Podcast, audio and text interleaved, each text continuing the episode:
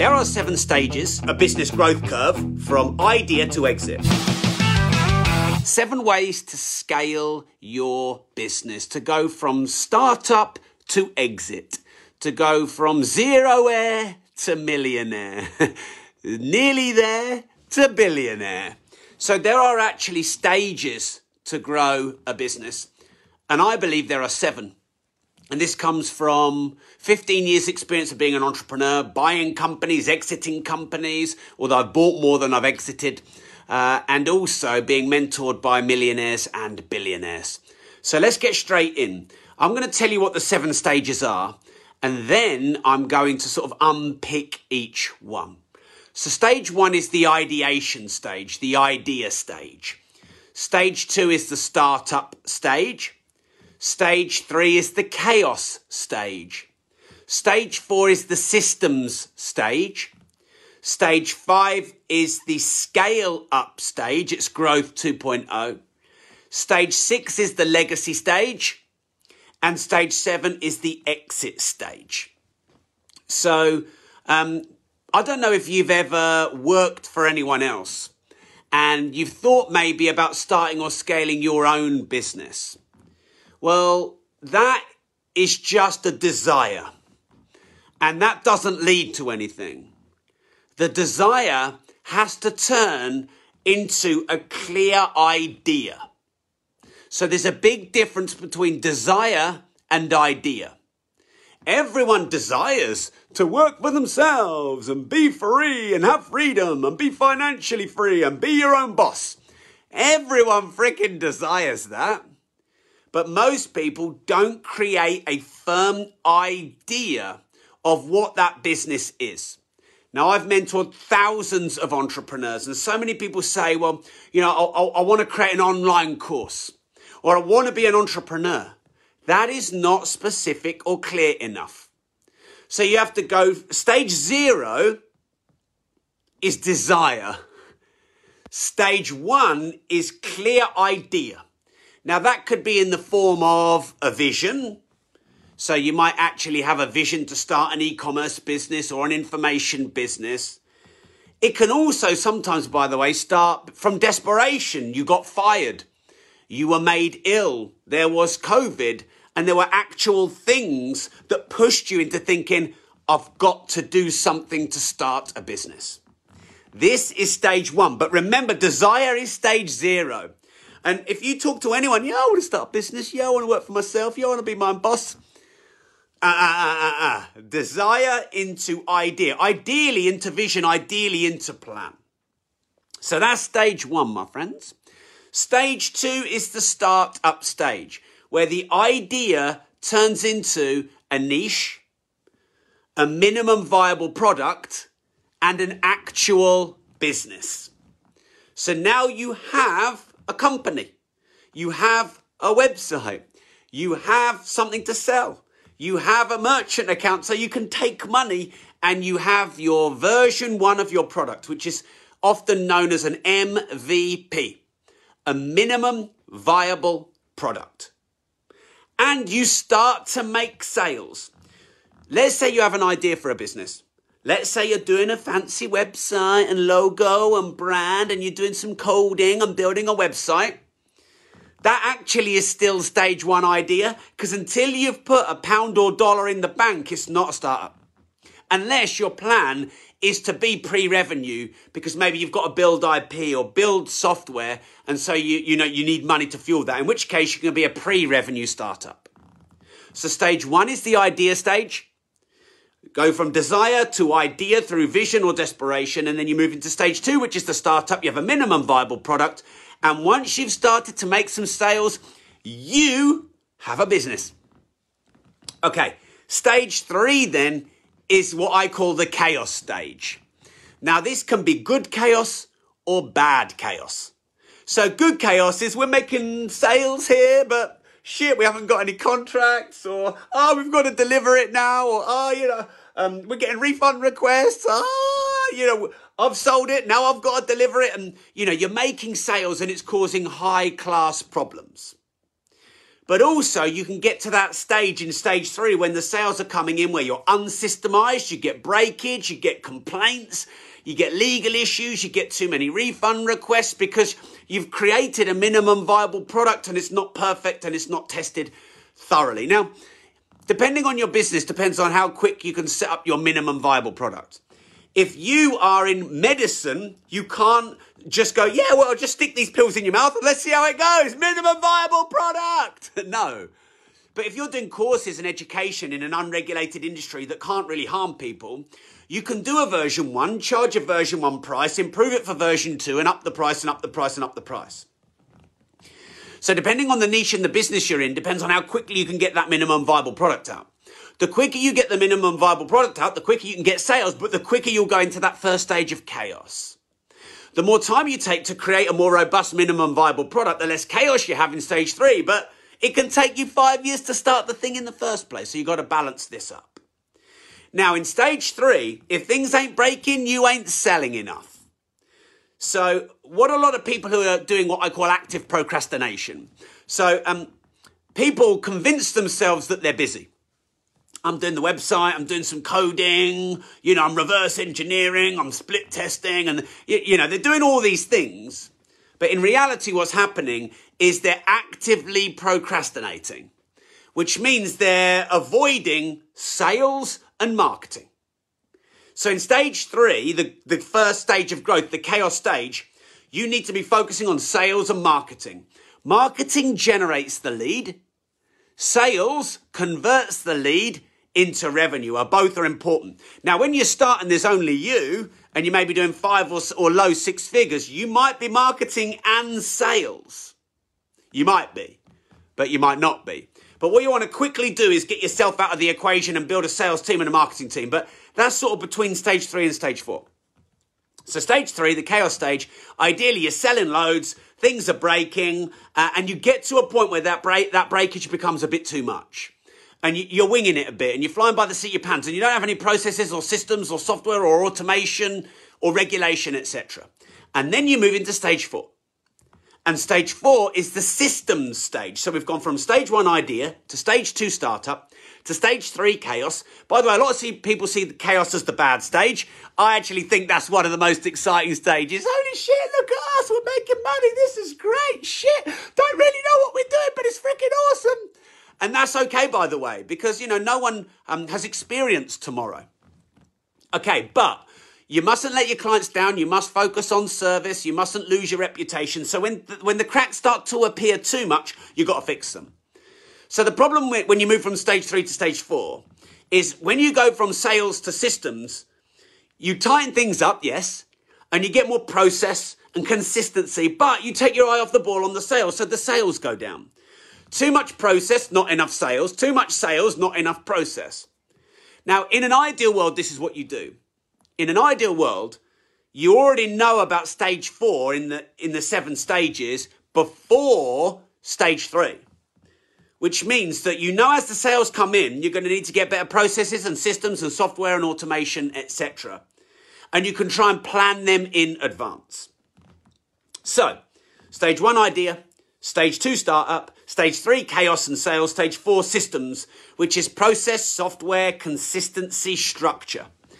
Now, when you're in stage three, the full sales stage, there's energy, there's dynamism, you know, there's sales going on in the bank. You've got this relentless, dynamic culture, and that's great, but it's a bit chaotic and, what would be the word? Like fractious and everywhere. And then you hone it all in. Oh, this is the automated process. We do things A, B, C, D, E, F, G, H, I, J, K, L, M, N, O, P.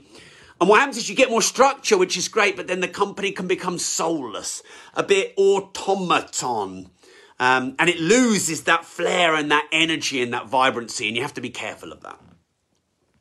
Okay, and then once you've processed and systemized and created a robust minimum of a version 2 or version 3 or version 17.0 of your product, and everything's a bit tighter and you've got good sales process, marketing process, lead flow, conversion, lifetime client value. You know that you could really ramp up the sales because you've got the robust systems.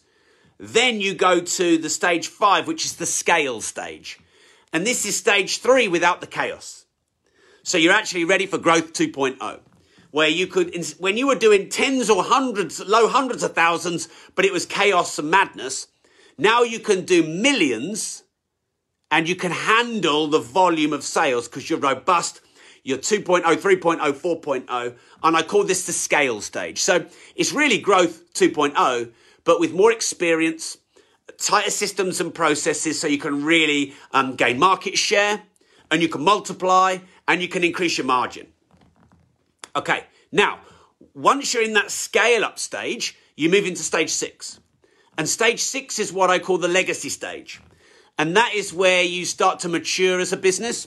Your margin can drop, but you create sustainability, scalability, succession planning, and you start to think about, well, what's the future? Am I going to sell this business? We're just going to keep running it forever? Am I going to hand it on to management or even my children? Because you now have a much more mature business. So my company is in stage 6, but we have got some movements into the final stage, which I'll tell you about in a moment. So my company at the moment is 15 years old. It's the biggest property training company in the UK, one of my training companies. And so it's at the legacy stage where we're thinking about, my son's 11 today. It's his birthday. Do I want my kids to take over? Do we want the management to take over? I'm 43. Am I going to be doing this till I'm 73? Am I going to sell? Am I going to IPO? What am I going to do? Now that we're at the legacy stage and we're a mature market, all the new players come in. All the little disruptive, noisy competitors come in. The ankle biters come and chew at us when we were the ankle biters before. And so that legacy stage is important because you actually start to consider when you're not in the business anymore. You start to look forward into the future properly. Consider the business without you. And then stage 7 is the exit stage. So if you're just tuning in or you want a quick reminder, I'm covering the 7 stages of scaling a business. And I've been doing this for 15 years and gone through into these 7 stages. I've interviewed, 16, 17 billionaires, hundreds of multimillionaires. I've seen so many businesses grow and scale and exit. I've got friends and associates and colleagues who've done this multiple times over. I've read thousands of entrepreneurial and autobiographical books to build this experience and create this model for you. So stage 1 is the idea stage. Stage 2 is the startup stage. Stage 3 is the chaos stage, which is basically sales and growth 1.0. Stage 4 is the system stage, tightening the process and the consistency. Stage 5 is scale 2.0 with better systems. Stage 6 is legacy, which is maturation, thinking about succession and sustainability as well as scalability. And then stage 7 is the exit stage. Now, there are multiple ways to exit, by the way. You can die. That's one way to exit. You can go bust. That's another way to exit. Now, in an ideal world, you don't die and you don't go bust. And you're thinking in stage 5 and 6, how to outlive your company or how your company can outlive you.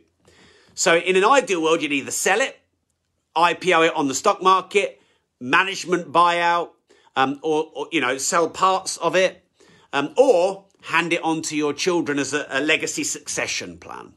And this is stage 7. And in stage 7, you kind of take your eye off the business a bit because now you're thinking about exiting. Anyone who's sold a business will tell you, well, when you're selling a business, you often take your eye off the sales because you're spending so much time trying to set the business up to sell, you take your eye off the revenue because it can take 6, 12, 18, 24 months to sell a business or to prepare it for a flotation, etc. Okay, cool. So let me just do a quick summary of this then. I haven't actually shared this before on my social media. So whilst it's not new content for me, I've done it in seminars before. No one on my social media has ever seen me share this content before, so I hope you're finding it useful. There are 7 stages of a business growth curve from idea to exit. Now, stage 0 is desire, because desire counts for nothing if you don't do anything. Stage 1 is the idea, where you have a seed of an idea and you turn it into a vision and you create some kind of niche. Stage 2 is the startup, where it's actually a minimum viable product, where you're enthusiastic and you're energetic, but you don't have any experience and you just go and try and start to sell some things that are imperfect, and you're imperfect and you just, as I say, I wrote a book called Start Now, Get Perfect Later. So you start now and get perfect later. Stage 3 then is you start to make some sales in the growth 1.0 or the chaos stage. You're making sales, there's energy, there's enthusiasm, but shit's breaking. You've never really done it before. You don't really understand the delivery on what you sold. And you have to make a lot of improvements and tweaks to your products and services. And if you do well in the chaos stage, you get lots of breakage because that means you're selling loads of products and services. Then you have to move into stage 4, where you have to improve the products and the services. You have to create process, consistency, structure, so that you can deliver and you can scale. The problem with stage 4, the system stage, is your company can become a bit soulless and overly structured. But the problem with stage 3, the chaos stage, is whilst it's disruptive and dynamic and energetic, it can be too loose and too free and too chaotic. And what you want to do is go through stage 3 chaos and through stage 4 systems, but try and get the best of both worlds as you move through them. You should have a client onboarding process. You should have good legals and contracts and partnerships. You should have, an end-to-end flow chart of a customer journey. You should have ideal client profiles. You should have all these things, but it not lose the soul and the energy and the individuality and the personality of your brand. So you've gone from idea to startup to chaos to systems, and then you're going to do scale 2.0. You should only scale 2.0, which is fuel growth, pump loads of money into growth, even get an injection of cash into growth and go for big market share when you've created good systems and processes and automation. And so scale 2.0, stage 5, is going to be much bigger than scale 1.0 because you've got the resources to be able to scale. And then you can get extra market share, you can multiply, and you can increase your margin because you've got, good economies of scale. But then once you're really starting to scale and you've been in the business a few years, you're going like, holy shit, we're a mature company now. We're not the ankle-biting startups anymore. We've got challengers who are going to us. They're all energetic and we're a bit lethargic, and we've got to think about what's the succession planning and what's the future of this company and am I selling it, or we become a bit mature. What's the next generation? What's the future? How do we evolve through changing times? Because Kodak didn't evolve through digital photography. And Blockbuster didn't evolve through online streaming. So you've got to think about evolution and revolution and the future in stage 6, which is legacy. Now, sometimes that happens because a founder becomes older, or they have children, or there's a big disruption like the C word, COVID. Or they finally have time to sit down and think about it because the business is in a good place. And then that takes you to stage 7, the final stage, which is the exit stage. You can exit by dying or going bust, or retiring, or selling, or doing an IPO and floating on the stock market, or a management buyout, which is managers buy you out, or you intergenerational succession where you pass it to children or the next generation. So there you go, my good friends. They are the 7 stages of starting and scaling your business, going from 0 to tens or hundreds of millions. That journey, by the way, can take 5 years or 50 years, depending on the brand and the company. Now, I've got one more little thing to add, which I hope will be useful to you. And that is, if you want to scale your business, your bank balance, your reach and your revenue, your impact and your income, it's absolutely vital that you have multiple streams of recurring income. If you have one stream of occurring income, then you are at massive risk. You're at massive risk to disruption from viruses and, in the UK, we went Brexit, COVID, Putin. That's 3 massive disruptions in the last 5 years, which not that easy to handle. So if you've got one stream of occurring income, then you're greatly at risk. Whereas if you've got multiple streams of recurring income and you've got digital income as well as physical asset income, then you are protected and scaled. So when I was a stage 1 startup, I had some real estate and one income stream, which was sourcing property deals for others. When we went into stage 3, the sales stage of growth, we did training and management and buying. So I had 3 income streams there. Then when we systemized and scaled through stages 4 and 5, we had lettings, management, training in property, training in business. We bought a training company. We bought 2 letting management companies and rolled them up. I had my personal brand income. I'd written a load of books. We put them all on audio. I started monetizing social media. And all of a sudden, the scale stage, stage 5, We had 7 or so income streams. Now we have 9 or so income streams, which actually also means if I want to sell the training business, I'm only probably selling about 3 income streams, and I can keep about 6 income streams. So it's vital that you have a multiple streams of recurring income. And in an ideal world, in the modern world, because look, the way we earn money has changed.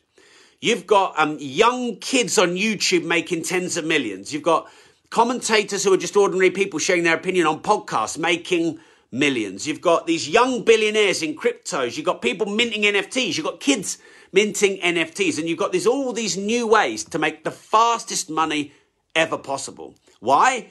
One, because the speed of the internet and Moore's law of compounded growth of technology. 2, because we're all completely globally interconnected now.